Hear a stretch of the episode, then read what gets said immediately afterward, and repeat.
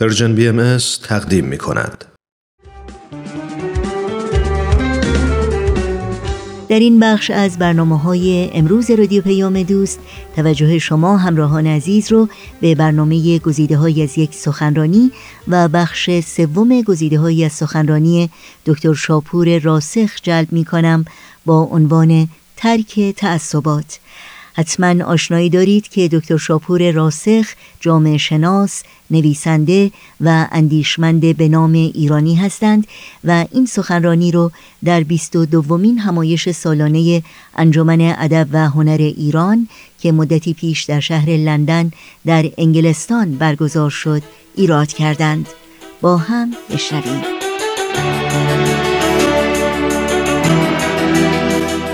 اشاره کردم که حضرت عبدالبها تعصبات را از مهمترین عوامل و موجبات جنگ ها تشخیص دادند. نقل بخشی از دو خطابه آن حضرت در اینجا به مورد است. میفرمایند در هر زمانی در اقلیمی جنگ بود و این جنگ ها یا منبعث یعنی برخواسته از تعصب دینی بود و یا منبعث از تعصب جنسی و یا منبعث از تعصبات سیاسی و یا منبعث از تعصب وطنی. تا این تعصبات موجود منازعه بقا مستولی و خونخواری در زندگی بشر مستمر. حضرت بالا ما را از هر تعصبی نجات داده. تعصبات است که عالم را خراب کرده. هر اداوت و نزاعی و هر کدورت و ابتلایی که در عالم واقع شده یا از تعصب دینی بوده یا از تعصب وطنی یا از تعصب جنسی یا تعصب سیاسی. تعصب مضموم و مضر است هر نوع باشد. وقتی که امر تعصبات از عالم دور شد آن وقت عالم انسانی نجات یابد. ما برای این مقصد عزیز میکوشیم. خب تصور می‌کنم اجمالا اینجا خدمتتون مزار و معایب و عواقب تعصب رو عرض کردم. بنابراین بخشی از عرایز خودم کنار می‌گذارم که حضرت ولی امرالله میفرمان درد عالم اینه که به جای اینکه خودش رو تابع قانون بشری یا الهی بکنه خودش رو تابع قانون حیوانی کرد. چون از جمله قرائز حیوانات در حقیقت جنگ فیما بین هست و اون رو به اصطلاح داروینیزم در مکتب داروینیزم اجتماعی به خصوص تحت عنوان منازعه برای بقا یا منازعه بقا نقل کردن.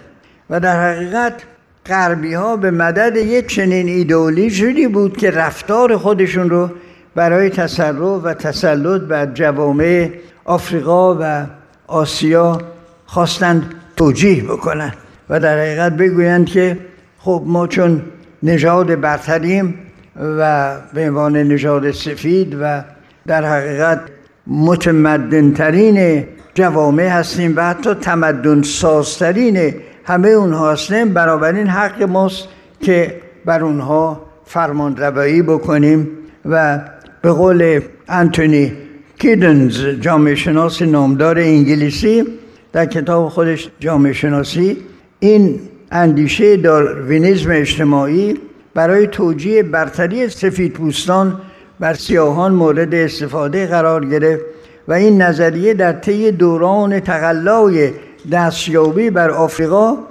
در میان قدرت های اروپایی در اوج شهرت بود ولی در اواخر دهه 1920 کاملا بیاعتبار گردید. بنابراین در البته هنوز نجات پرستی به صوری هست ولی نجات پرستی غلیز در حقیقت با 1920 20 بی اعتباریش کاملا به ثبوت رسید. اون چه که بشر باید بکنه دنبال قانون حیوانی رفتن نیست بلکه جدایی و دوری از اون هست. این است که از سبا الله فرمودن شونات درنده های عرض لایق انسان نبوده و نیست. شعن انسان رحمت و محبت و شفقت و بردباری با جمیع عالم بوده و خواهد بود. در این مورد دوست عزیزم نادر سعیدی مطلب قشنگی در پیام بهایی نوشته که بنده فقط چند کلمهش رو نقل می‌کنم و تحت عنوان هویت تعصب آمیز ایشون نوشتن آین بهایی با تعبیر روحانی از انسان و نفی تنازع بقا و تعصب. با جلوه های گوناگون تعصب پیکار نموده و می نماید و چنان که حضرت عبدالبها در مفاوضات مبارکه یادآور شدن انسان از اصل و اساس انسان بوده و نوعیتش از قدیم است. و حاصل نشو و ارتقاء کائنات نبوده و نیست.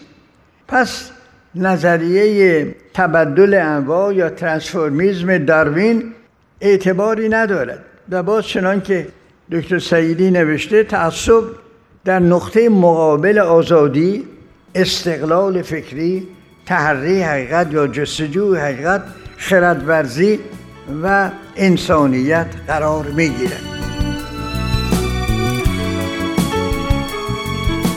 با رادیو پیام دوست و برنامه گزیده های از یک سخنرانی همراهی می کنید بعد از لحظات موسیقی ادامه این برنامه رو با هم دنبال می کنیم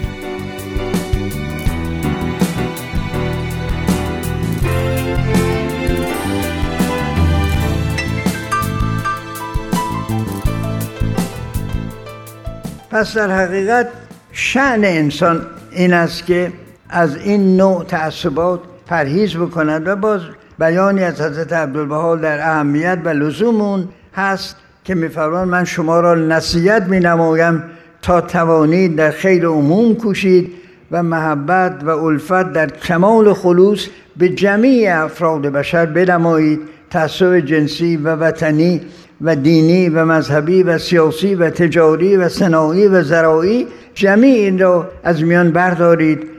تا آزاد از جمیع جهات باشید و اون وقت میفرمایند در چنین شرایطی است که انسان می‌تونه و شعن انسانی رو به منصه ظهور برسونه.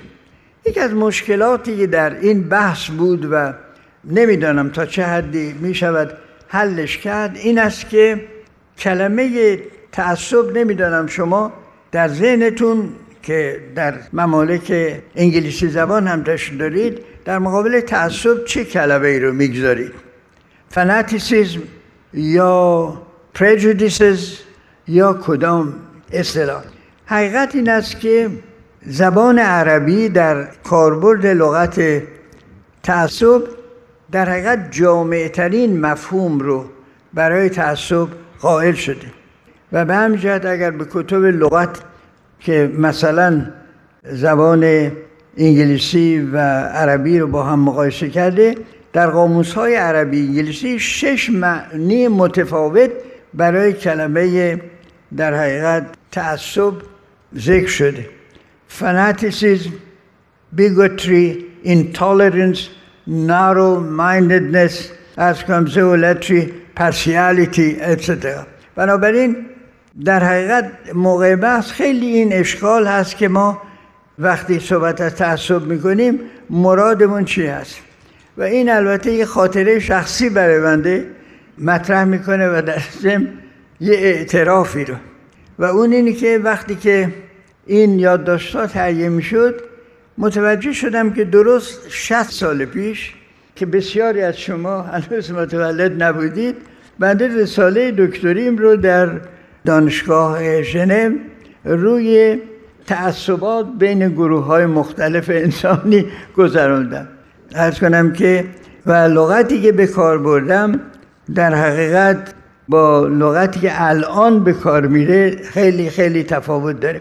یه بیان دیگری خدمتتون عرض بکنم که در حدود 1920 بود که در جامعه شناسی آمریکا علاقه به مطالعه پرجودیسز پیدا شد.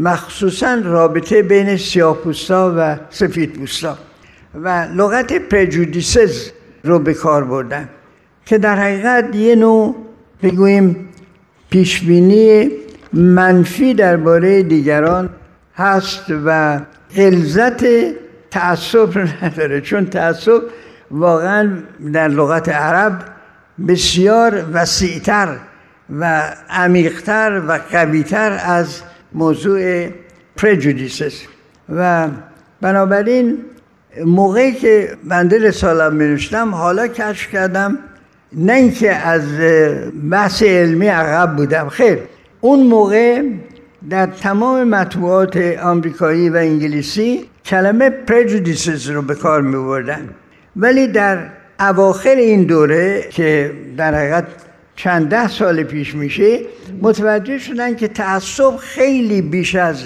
بد اندیشی درباره دیگران است.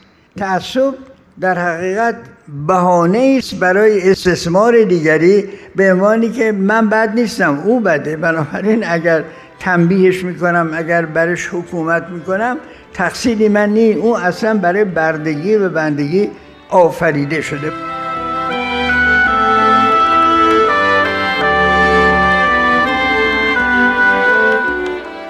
برای شنیدن بخش بعدی گزیده های سخنرانی دکتر شاپور راسخ تحت عنوان ترک تعصبات از همگی شما شنوندگان عزیز دعوت می کنم در پیام دوست هفته آینده همین روز و همین ساعت با ما همراه باشید.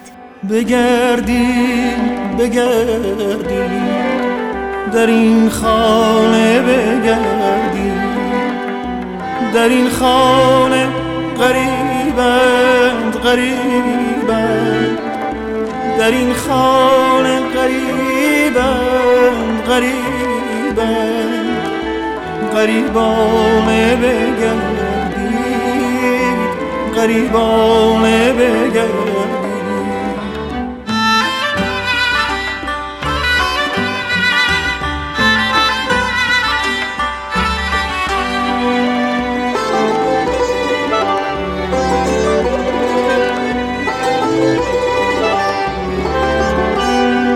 یکی مرغ چمن بود که جفت دل من بود. جهان لانه اونیست پی لانه بگردی. پی لانه